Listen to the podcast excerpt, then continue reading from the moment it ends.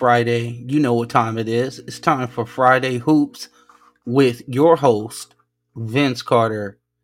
Hoop brothers and sisters, we got a really good show for you today, and I can't wait to get into it. First, a couple house cleaning notes. If you are following the podcast on Apple, Spotify, Amazon, or all major podcast uh, platforms, great if you're not, make sure you're following so you're getting all the latest podcasts. The second thing is that make sure you go ahead and leave like a five star rating. Uh, leave a comment. Make sure that uh, your voice is being heard on the podcast, that we're hitting all the teams and the players that you want to hear about because we can't make the show better without you. That leads me to our Twitter. You can always get to us there on X at Frontrunner PC, or you can hit my guy Nico up at at Nico FRPC. And then we have the YouTube channel, and I've been talking about that the last couple times, and uh, that's the Frontrunner Podcast Collective on YouTube.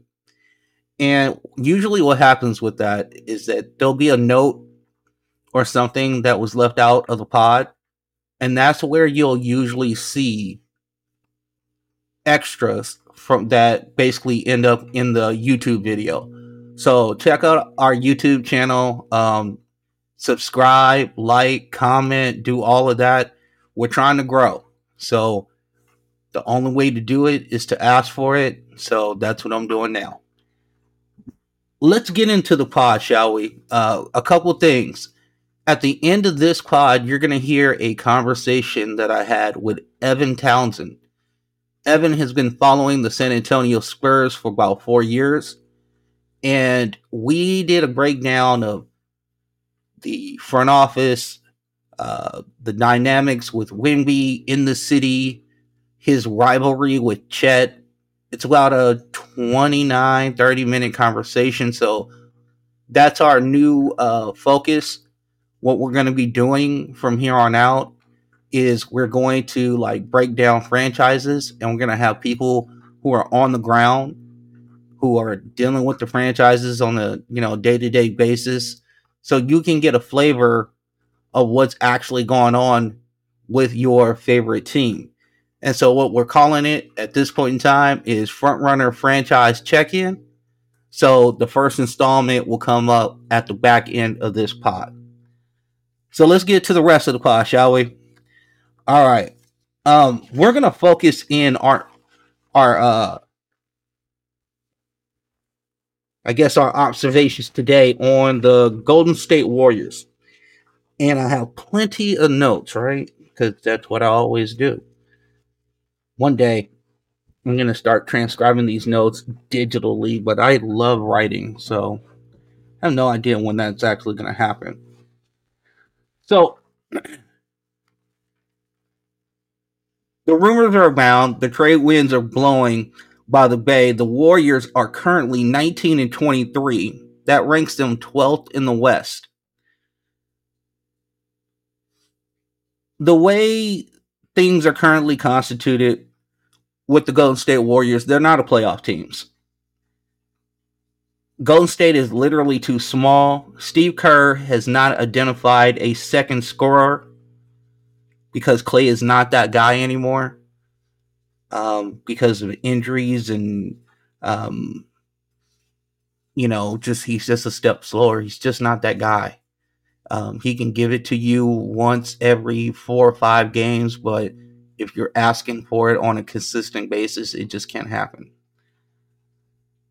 with the string of injuries that the Warriors have had and the inconsistent lineups that Steve Kerr has implemented, it has left oh, the organization who has been light years ahead.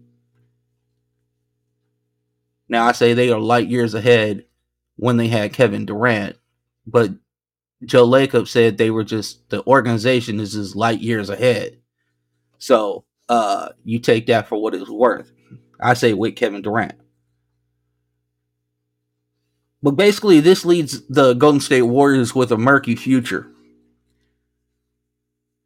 Golden State via Steph Curry has a top 10 offense Now, actually, for the nerds out there, they're actually ranked 11th in offensive rating at 118.2.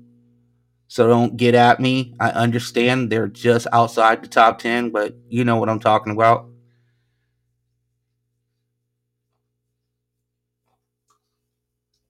Which to me, if if Steph is really holding this team together, I think it's a if nothing's done, it is going to be a gross negligence by the front office, which is led by Kirk Lacob and Mike Dunleavy Jr. Right now, they currently haven't surrounded Curry with um, a roster that is fitting to contend with your superstar, who is actually still having superstar type year. Curry's still shooting 40% from three, right now 40.2. It's on 11.4 attempts. But Curry's struggling because all the attention is on him. He's still averaging almost 27 points a game at 26.8. And basically, it's just a slog for him of course, all the defenses are going to funnel all their de- all the best defender onto Curry. Now, Curry does a great job of moving without the ball. Um, that offense is very intricate, especially when Draymond is back in the fold, which he is now.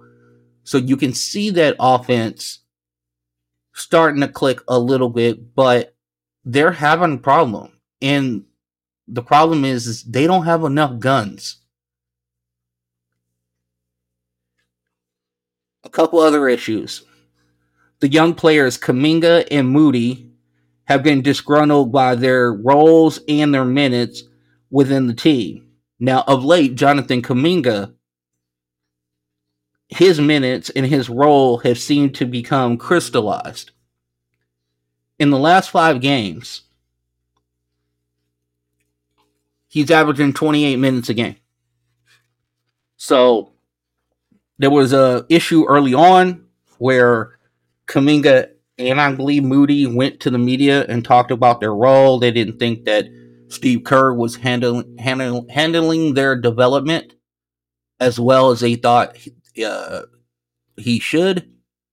And now Kuminga is starting getting the burn that he's actually deserved because this is what Kuminga's done in the last five games 25 points plus per game and six rebounds, which Kerr wants more from Jonathan Kuminga.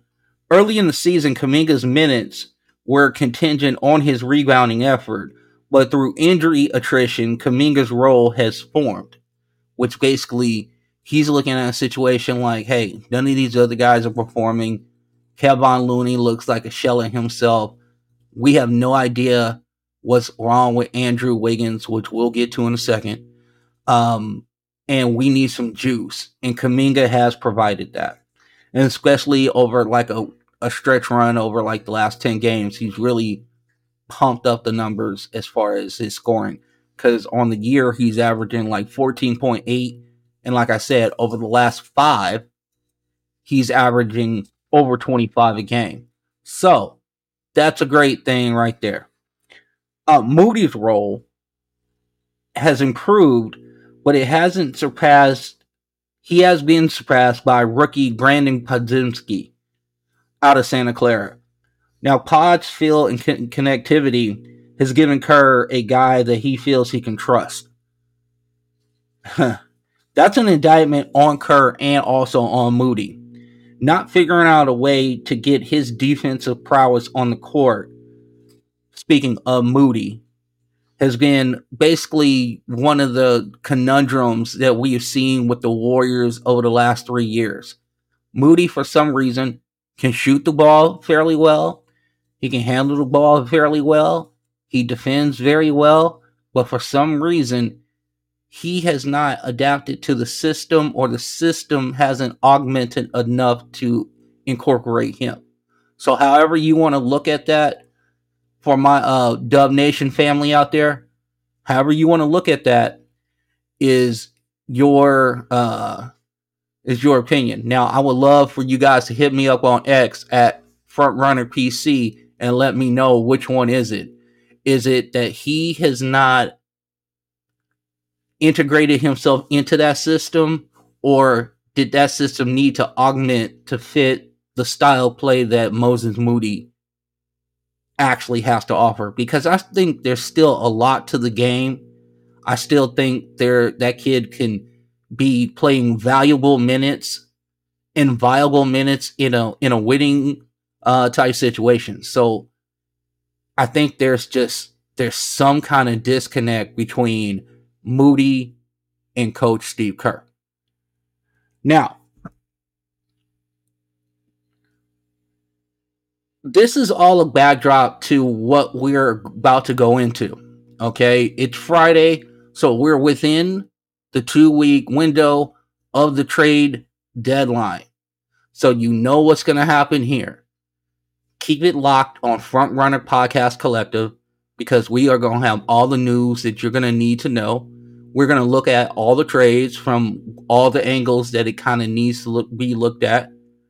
We'll tell you if it was a financial move, was it a good move, you know, as much as we possibly can. You know, um, as we start to move forward, getting more into draft, you'll know where these picks kind of fall. So keep it locked here with us and make sure you're getting all of it because we're going to give it to you.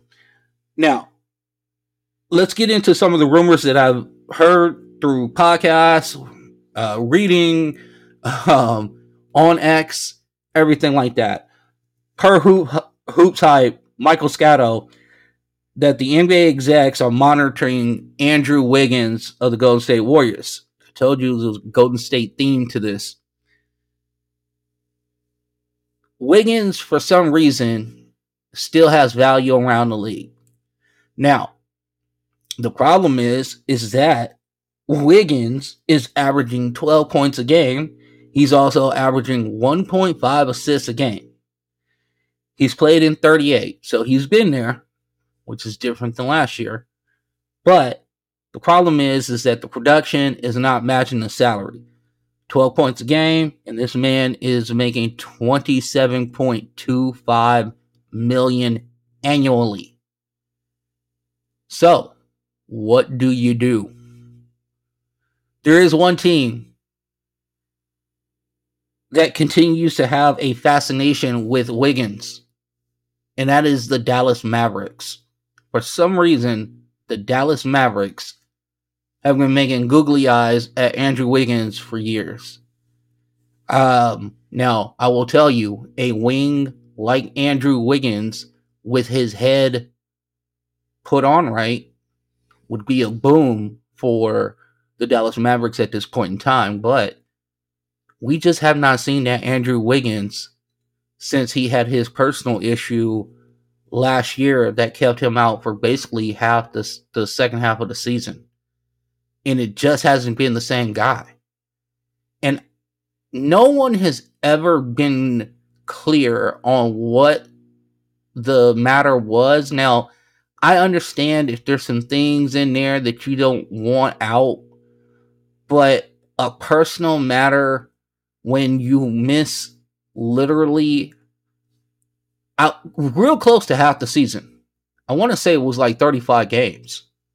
Like there were points where there were uh, people in that organization who really had no idea when or even where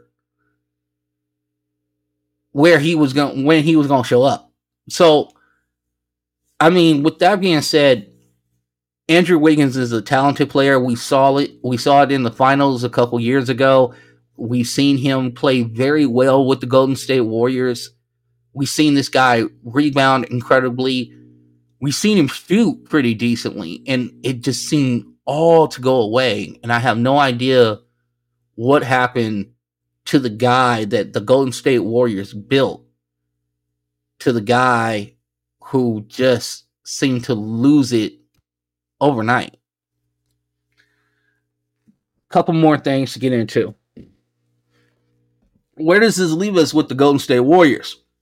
Let's talk about it. Let's talk about the things that are on the table for them. Because remember, there was a report by Shams Charania of The Athletic. I want to say it was about three to four weeks ago where he said that everybody except for Steph was on was on the trade block. At that point in time, I said, does that really mean that? Or does that mean we're keeping Dre, Klay, and Steph, and then everybody else is on the block? And I still, we still haven't gotten any real tangible news that would tell us that everything is on the table for the Golden State Warriors as of yet. But I think the questions that we have to ask ourselves are are these. Is Chris Paul's expiring contract wanted around the league? Now, I will tell you that that CBA boogeyman is going to rear its ugly head during this trade deadline season. So, if you are a uh, market that has an NBA franchise, and let's say for some reason you're not, your owner hasn't been one to dabble in the luxury tax, you might want to go on on uh, Spotrac and see how close your team is to the actual luxury tax to see if they're going to be doing anything during the trade deadline. Because I tell you right now, there are going to be teams that are going to dump salary to stay away from it, stay clear of it, don't want to be anywhere near it. And I'm telling you, it's going to happen. So I wonder what we're looking at. Now, Chris Paul contract, you're looking at 30 plus million. You could get a really good piece back depending on what kind of assets you want to attach to it. Is this the Jonathan Kuminga pool? Is this is this something else? I don't know. But I wonder how wanted the Chris Paul contract is. The next question Andrew Wiggins. Is it Wiggins? But what else? Because right now, if you trade Wiggins, you need to attach something with it. Wiggins cannot get you something on his own. So what is which one of the young guys will it be? Will it be the ultra young guy in uh, Brandon Podziemski? I don't think so. Kerr loves him. It's not gonna happen. Will it be the mercurial Jonathan Kuminga who Kerr has battled with since day one because that kid is want, wanted nothing but more playing time since he's gotten there? That's the question. And then it leads us to the it leads us to a, the third question is this. Can the new front office make the hard choice? Because here's the other thing Klay can't be like the third guy. You actually need two pieces. I don't know if you have enough to get it. Or can you get really good role players who can kind of fill that role of two and three with Podziemski, which with the emergence of Jonathan Kuminga, if you don't have to put him in the deal, is the lure of Paul's contract with Wiggins. Now, those two salaries together get you a monster deal. Is there somebody who's willing to come off that type of money? That would be the the Zach LaVine contract. So think about that.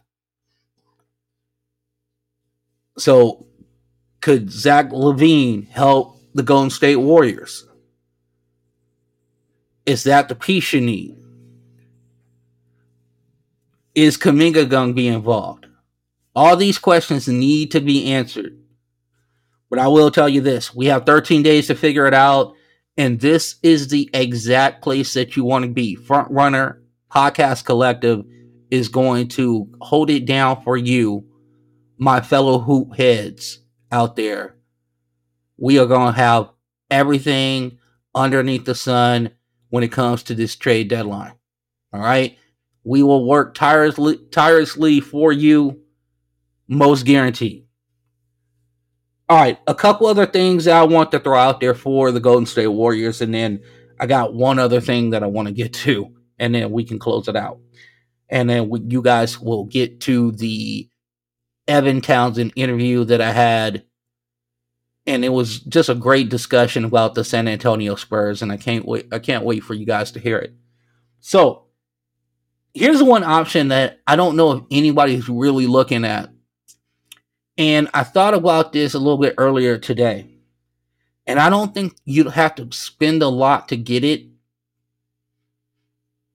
But you might have to give up some draft capital. So, if Kuminga's going to play the way he's playing, the one thing that we have talked about with the Golden State Warriors, they're just entirely too small. I think I might have a way to fix that. And I think I have a way of doing it on the relative cheap. Buy low option for the Golden State Warriors. You could get a package of Miles Bridges, Nick Richards, or PJ Washington. Both, if you get the wing, which in Miles Bridges, and get one of the bigs, which is in uh, Nick Richards or PJ Washington, you have addressed your size, and you also added scoring punch that you didn't necessarily have. Now I don't know if you'll ever get Andrew Wiggins back the way he was. And here's the thing: he doesn't even need to be NBA championship caliber.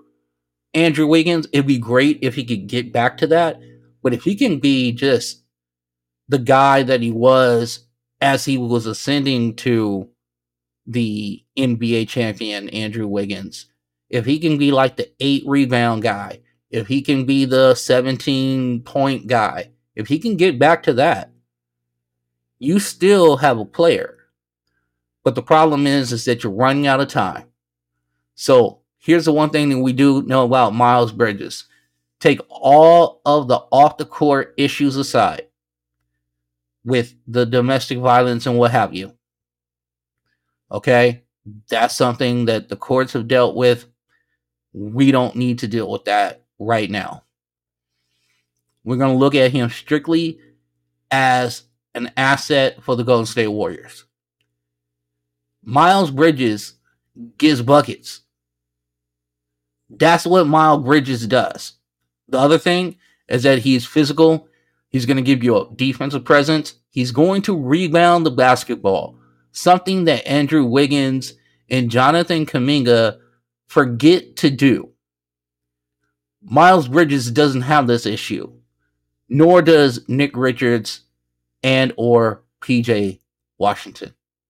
You get bigger, you get more physical, you get help for Steph, and now you can buy yourself some time when it comes to Klay and start making decisions on that situation because the sand the sands in the hourglass on that seem to be getting very very low. All right. So we're going to get to the awkward game of the night and that game was the Los Angeles Lakers against the Chicago Bulls. I don't know if you guys got to see any of this game, but the first thing that I thought of is these two teams were playing each other, and I can just look at Pelinka and I can look at the front office of Chicago, and they're looking at each other. It's like, hey, you got stuff? What you got? You want to get you want to you want to get some of my stuff? No. No. Cool, cool. All right, all right then. I'll check you later. Remember earlier in the year, uh, earlier in the season, you had the Zach LaVine rumors floating around, and everybody was in an uproar about Zach LaVine coming to the Lakers. I was like, no, nah, I don't think we're gonna have to worry about that one. But I just thought it was funny those two teams were playing one another. So the Lakers in this game, they win 141 to 132. Not a defense was played in this game. Uh, but this was the best shooting performance the Lakers have had all season. They shot 65% from the three point line, and they they shot 61% overall. Deloading trade value chart. Okay. So D'Angelo Russell has been the name that has been bandied about when the Lakers are talking about some of these trades that are going around. The Dejounte Murray from Atlanta to to to LA, D'Lo would be part of that deal. We reported here that there has to be a third team involved. That has been corroborated by many. Jake Fisher of Yahoo, uh, Johan Yo, Jovan Buha of the Athletic, who covers the team um, daily. So a lot of people reported this. Now, D'Angelo Russell of late has been on an absolute heater. Check some of these numbers out. In the last five games, 28 points a game, 6.4 assists. Now, this is the best part of it. D'Angelo Russell, in the last five games, has shot 46 three point attempts. He has made 26 of 46 three pointers in the last five games. So, first of all, he's putting up nine attempts and he's making an average of five of them. That's called getting it done in in in my world. So, um D'Lo on the year it's really been not surprising. He has had his best shooting career or best shooting year of his career this year. He's shooting 48% from the field. He's shooting 42.2% from three. And Russell is blowing away his career effective field goal percentage. So his career effective field goal percentage is 51.4%. This season, 57.8. That's a whole six points more. He is being efficient. He is struggle hard to kind of fall into this role, but they've kind of allowed him, they've let him loose. Now, I believe they're doing this because they are trying to bump up his trade value. I think this is a way of saying, hey, no, no, my guy is a scorer. And if you got this, this is what you would be getting. I don't know how much effect it will have a, a, around the league because here's the thing with D'Angelo Russell that I see constantly. I've, I've seen it his entire career. It really hasn't gotten better. Still, he is very inconsistent of turning the ball over. He can have games where he can have two or three. He can have games where he has seven. Here's the other thing that he does. D'Angelo Russell has a has a propensity to be over aggressive in his shot selection. And what I mean by that is that D'Lo will come down and shoot like a 27 foot three with 18 seconds on the shot clock. We didn't. Nobody's underneath to even rebound or anything. It's like you just you you just feel it and you're just gonna pull right now. And at 27, I think this is who he's going to be. So, yes, I know there are a lot of D D'Angelo Russell fans. I know there's a lot of D'Lo fans out there. I hear you. I see you on X talking about if they trade D'Angelo, will riot. But here's the thing: I understand the points look sexy, but what about those five to six possessions where you get absolutely nothing, and it was just basically a lapse of concentration by D'Angelo Russell? That's the difference in the Lakers being basically like 26 and, and, and 18, you know, whatever. Well, no, to be, be 26 and 19. So they would have three more wins. Easy. Just off. And this is not all on D'Angelo. If D'Angelo could be a tertiary ball handler, if he would just un, if he would just continue to fall into the role as a spot up shooter and allow Austin Reaves and LeBron James to do their thing and put him in the best position, he could still attack closeouts. He could still get frisky with the second unit and be the offensive initiator there. They would keep D'Lo. You would be able to minimize some of the lapses in concentration. But if D'Lo is going to be hell bent on holding onto the ball and being a primary facilitator, unfortunately, he's going to have to go. And I really do like D'Angelo's game, except for a couple little things. So, all right. So, with that being said, you guys are off to listen to a great conversation with myself and Evan Townsend. You guys enjoy that. Uh, I we will be back on this feed on Monday, so you know I'm just gonna tell you guys now to be easy, and we will see you down the road. Dude. All right, this is something that we've been trying to get to for a little while now. We told you that we would be going like in depth with some of these teams, and I am so excited about this. So it's the first real episode of Front Runner franchise check in, and we have the San Antonio Spurs on deck. And I couldn't think of no better person to talk to about this than Evan Townsend. He's been covering the Spurs for like four years. You can find him on Twitter at Evan Townsend underscore. Evan, how's it going, my man?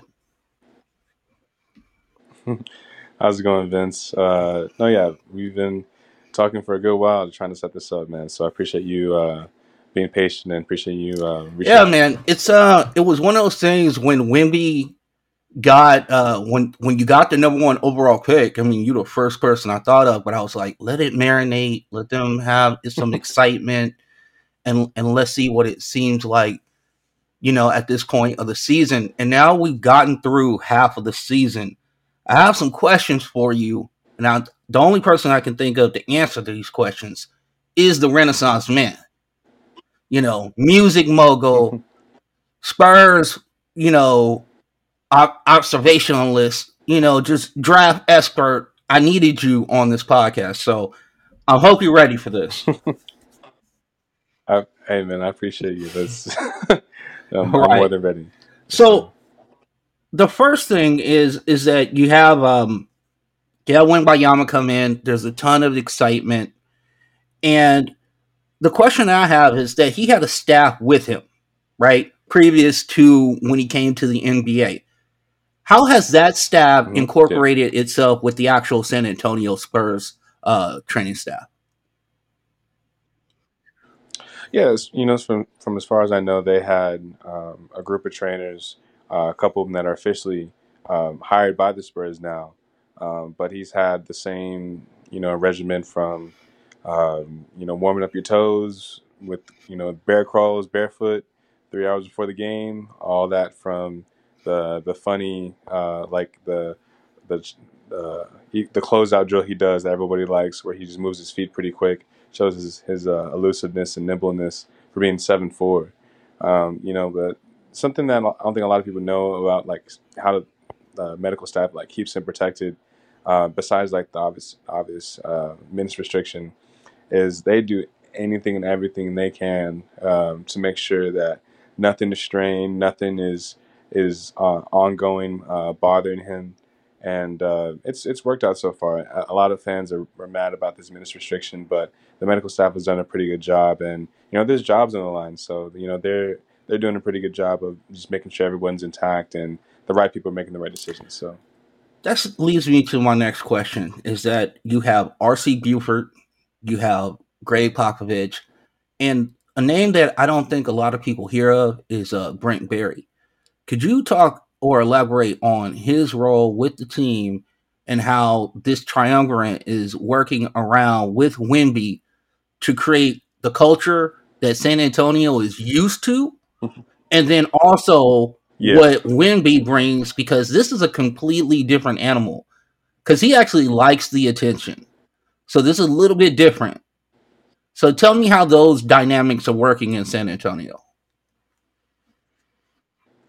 Yeah, so I'm sure just like every other fan base, they, these guys have legends or you know well-respected players that are still in and around the community that uh, help around the organization. And the Spurs have done that with with Brent. I'm not sure exactly what his role is, um, but the new Spurs GM is Brian Wright. He was hired uh, from Orlando and Detroit uh, he was working previously, and when R.C. Buford stepped down after the whole Kawhi debacle, or during that debacle actually, uh, Brian Wright stepped in, but they all collectively make decisions together. Um, I, I, obviously can't speak for any other organization, but um, I can't think of one that has a collective of people with no politics, no. Um, I'm, I'm, pretty sure there's high rankings and stuff like that, but when it comes down to the decision making, um, the reason why I even love covering the team because it's so easy to predict the type of people that they would want to bring in, whether if it's the staff or if it's the, the players on the uh, on the roster.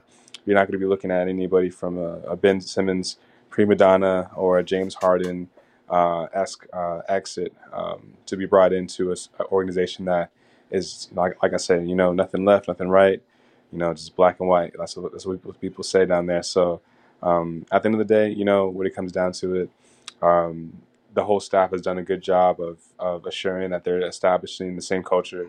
Um, they just opened up a half a billion dollar practice facility.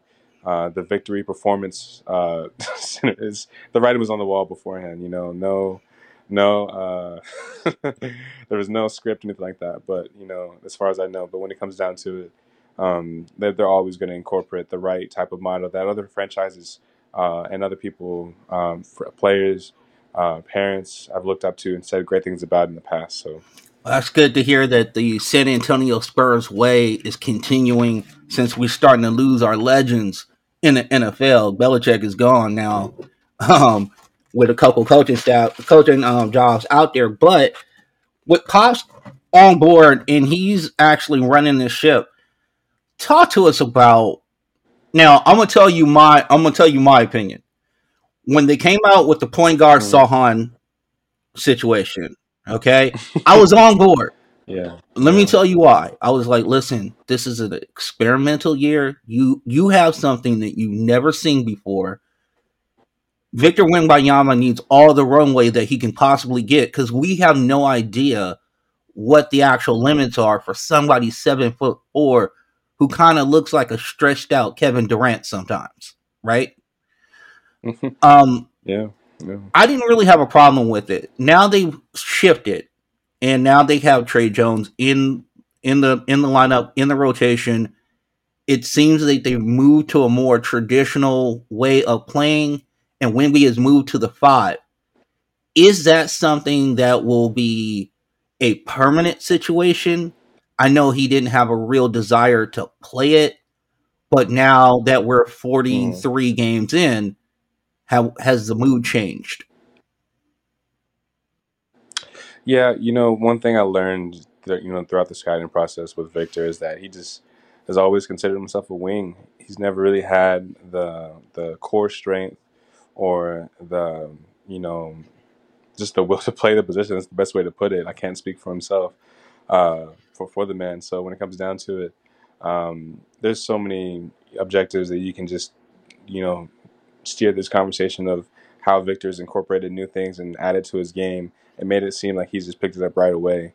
So just imagine just a creative player. That's what everyone says, a creative player. And then three years ago, he did not have he didn't have any type of special step back or any any type of creation. He knew how to dribble, but it wasn't an established uh, factor uh, to his game. So if you can imagine anything and everything that he that you see now, also being taught to him at a, at a recent uh, at a recent time, um, he doesn't know how good he is, and you know how the Spurs run their offense, which is finally through him now. They just like to set up lobs. They like to just create mismatches. The Spurs have run the same offense um, since I was since I first started watching basketball, really in 2003, 2004. Um, basically, just having a grenade set up to where they have an open man, um, knock down an open shot with the last couple seconds of, of the of the shot clock, just to set up the right uh, open opportunities. And if it wasn't that, they're gonna they're gonna hit the uh, the cut man from a low post guy with a bounce pass that nobody sees coming, and that's what they're doing now still. So, uh, you know, with Victor, everything is like I said, not only new to him, uh, but it's new to us, and we should just be patient. So if he doesn't want to play center at the start of the season, and he finally, you know, took that took that turn to pop and said, you know what, I'll I'll, I'll buy in and he's leading the league in blocks. He's the, one of the best weak side rim protectors today in the NBA. And I said this a long time ago. He could very well be the best weak side rim protector of all time. Like the timing he has, the the, op, the opportunities and options you have once the Spurs roster gets better. Say you bring in another elusive um, uh, rim protecting center. It could be Nic Claxton afraid, and so you can outbid anybody else for him. You can bring in Alex Sarr if you get lucky enough. And then also, also, you can bring in maybe another rim protecting center like an anchor. You just have the best three, four, five, huge rotation. They throw out a zone every now and then. It's it's unstoppable. So um, with time, it'll look like it's the most. This probably one of the best defenses or defensive sets you've ever seen. Um, so we'll we'll see how that plays out in eight months. But um, with Victor, the sky's the limit. So he's he's making everyone's life a lot easier just by making uh, just by adding more options of what you can add to his game. Now, with that being said, you led me down the right road. You have Devin Vassell, you have Keldon Johnson, Jeremy Sochan. Little talked about Blake Wesley as well. Of those four players, yeah. is there anybody in that group that you can see with Victor three years from now and they're contending and trying to get into eh, be in the playoffs and and make noise. Yeah, you know, I um if you asked me this question six months ago, six months ago, that it would be a completely different answer from now. But um, Devin Vassell just signed his contract. He's signed for uh, it was signed his extension as kicks in this summer, and he's, he's inked for five years. Um, that's his second option money with the cap going up in a couple years. Um, it's great value for what he has. Keldon Johnson, same thing. A couple more years, got an extension a couple years ago. Great value. Um, Jeremy Sochan is on his is on his rookie deal. Uh, he's he's obviously gonna, gonna be gonna be brought back. They have a couple years to figure out what his extension is gonna be looking like. Uh, but he's a combo forward, glue guy, point of attack defender every team needs. Now Blake Wesley, if you added him to this group, like I said six months ago, I would called you crazy. I would have I would have saw it as Blake Wesley been the odd man out, um, the combo guard that's super streaky that is not consistent at anything. And now he's turned into the combo guard of the future that could play alongside Tre Jones, that could play alongside Devin if he slides to the three. And when it comes down to it, um, I would I wouldn't trade him for for anything, um, unless there's a team that is offering him a way better value and he wants out. The Spurs have always done right by getting their core players into right situations. Keyword core if you're a role player and you know a, a trade is just outright you know too good to be to turn down i'm sorry buddy you're going to sacramento you know what i'm saying? But that, that's just that's just how it goes. So uh, when it comes down to it we'll see how it plays out. But um, i like all those guys being on the long term um, future of this team. If they want to buy into what role that they're given Keldon johnson got demoted to the bench. And you know a lot of people are saying that that's not going to be a long term option for him so if um, we find a better option, a three and D guy that can obviously be a better defender, that can obviously you know be a better uh, suited small forward next to Wemby, uh, rather than six six six five, how Keldon Johnson's frame is, we would rather move on. Um, but it, it would be tough. So, and I hate to just bring his his name. Anybody and everybody in that light for the right value would be expendable. Uh, but I, I'd rather keep all four if I was the GM.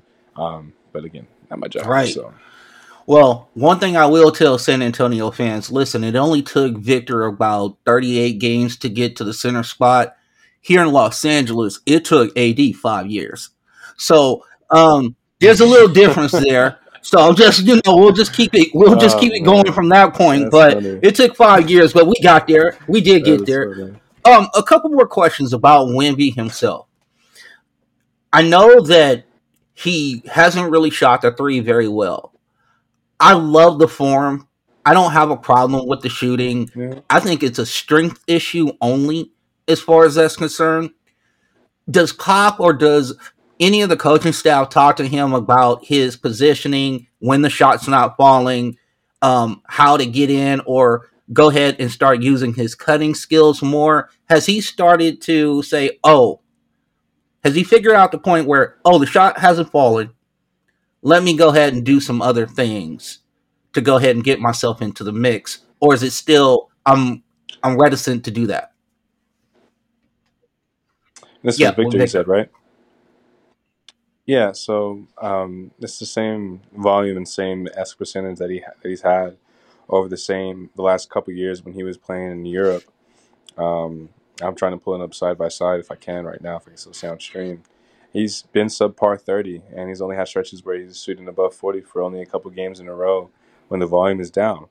Um, to speak to that, when you watch the Spurs play, especially to start the season with no actual point guard player functionality in their in their rotation, he would get actually agitated and just shoot um, pull up threes in transition, which isn't very Spurs like, and um, contested. He, he hit it. He hit it. A contested roaming on one foot to the side three against I think it was Memphis a couple weeks ago. You know stuff like that. You love to see the confidence, and you know uh, I, I think a lot of OKC and Chet fans like to call Wemby a brick machine. It's solely just because of threes. Mid range is money. He's being uh, more efficient than that. But doesn't really have a set in stone, um, like how do you say, just like a go to play or go to move. But he just he's very uh, adaptive to um, to change and adaptive to make that last minute adjustment in air, whether if it's he's getting fouled, the the behind the backs in motion over Brook or behind Brook Lopez just to slam on him. Uh, Wemby's really quick in his decision making and um, with more confidence and with actual better teammates around him to find to get him the ball, better playmakers. You know, you know the sky's the limit. I think this guy can easily average 35, 40 points in his prime, and um, you know that's years from now. But we'll see. We'll see how that plays out. One thing that we will bring up, and know it's going to be a sore spot for Spurs fans, but I want to bring it to a positive. What was what has Victor's uh, attitude been since the seventy point game? How, what have been the little blurbs that have come out? Oh yeah. You know, a, a lot of people were really mad, just Spurs fans, because it's like it's almost embarrassing. They, you know, you have it in your blood that you're a dynasty forever, and then when you see your team having six, seven straight years of being mid or just terrible, it's pretty tough to kind of just come around to. But you know, I have a good uh, understanding of you know the players having a great relationship with them with themselves, uh, the agents, and you know the um, scouts that I've talked to. There's really no turmoil in terms of the organization that they could tell me or that they would tell me, but you could just tell from the body language that even the guys that get no playing time, even the guys that feel like they should get a lot more opportunity or not a lot more even money, just straight up, I, I I feel like they're all have a high respect for one another, and if anything were to um, to come out, it would be more than obvious. The Spurs have done a really good job of bringing in people that are family oriented men, guys that just make sure that there's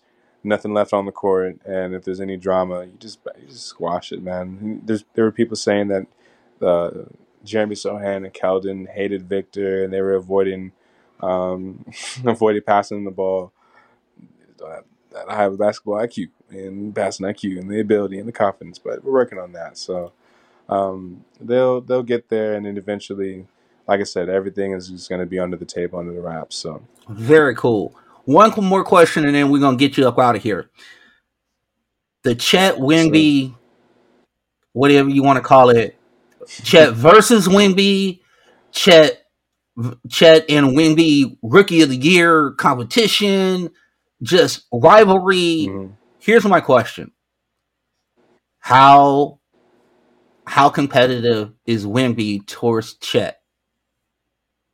Has he given any indication yeah, I mean, of how they really kind of don't real they don't dig each other. no, not at all.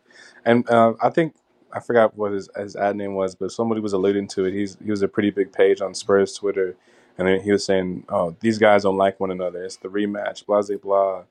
And uh, he's getting torn in shreds in the quotes, but rightfully so. These guys do not like each other. Ever since back they were playing when they first met, when they were 17, 18, respectfully, um, in the FIBA U18s. Jaden Ivey on that team, Kenny Lofton. Uh, Wemby had all his French buddies on that team, and, and Wemby got Wemby was fouled out, and the headlines was, "Oh, Chet dominated, blah blah blah, this and that." But realistically, it was just an even fought out matchup. But um, even in the preseason, I went down to Oklahoma City. Wemby had that steal. He was screaming in Chet's face, and you could just tell like this is gonna be this is literally gonna be like a Tim Duncan um, like a KG type of comparison rivalry. Um, but when it comes down to it, um, the Rookie of the Year campaign is basically just um, the most annoying uh, argument that I see every single day. I have to mute a lot of people. I just I just can't stand their takes. I'm not gonna lie to you. It's it's just really either uh, obvious obvious uh, homer bias, or you're just ignoring and being ignorant to what the facts are.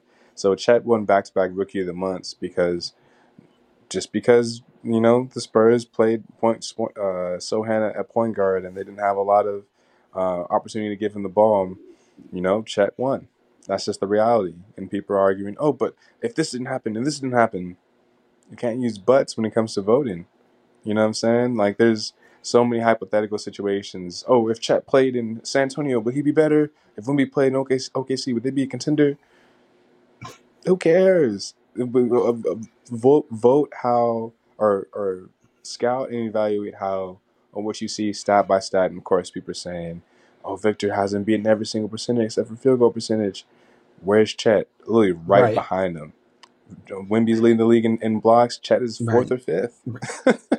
and granted, Chet is the third option, third, right in OKC, and he's getting and all the all the gravity that that Shai creates gives uh, uh, Chet, Chet open shots. He gets two or three wide open shots a game. Everything else, he's kind of initiating himself. And you know, I made the argument a couple weeks ago that this is, could come down to a Cobra Kid of the year because you can't take away one from one of the other because they're both dominant. Without Chet, this team like, would probably be with the position they were in right. last year. They'll probably be a fifth or, or fourth or fifth seed. And without Wemby, we probably wouldn't have won a game. so the evaluation of how which one is more important, which one it weighs, it really can't be outweighed from one another. So, um, you know, everybody was tearing me shreds in my own group chat saying, "How could you promote this Wazir law, this and that?" Dude, it's a good competition. You have to respect greatness. These guys are both dominating on a nightly basis, and I get it. Chet was had a whole year to rebuild his body. The man could have had his career ended because of Jamal Crawford's little little pro am.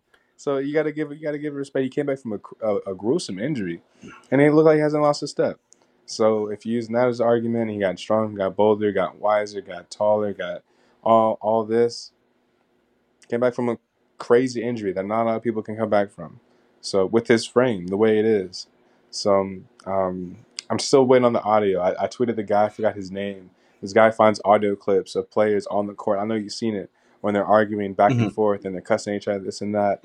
I was telling him, I was like, hey, man, I know you got it. I, it was on ESPN. I know you got the clips. So we'll see if they post it. But because Wemby and Chet in the fourth quarter, they were barking at each other. They were going back and forth. They were they, Wemby was trying to dunk on him, and Chet was running from him. Chet was ducking smoke. So we'll see.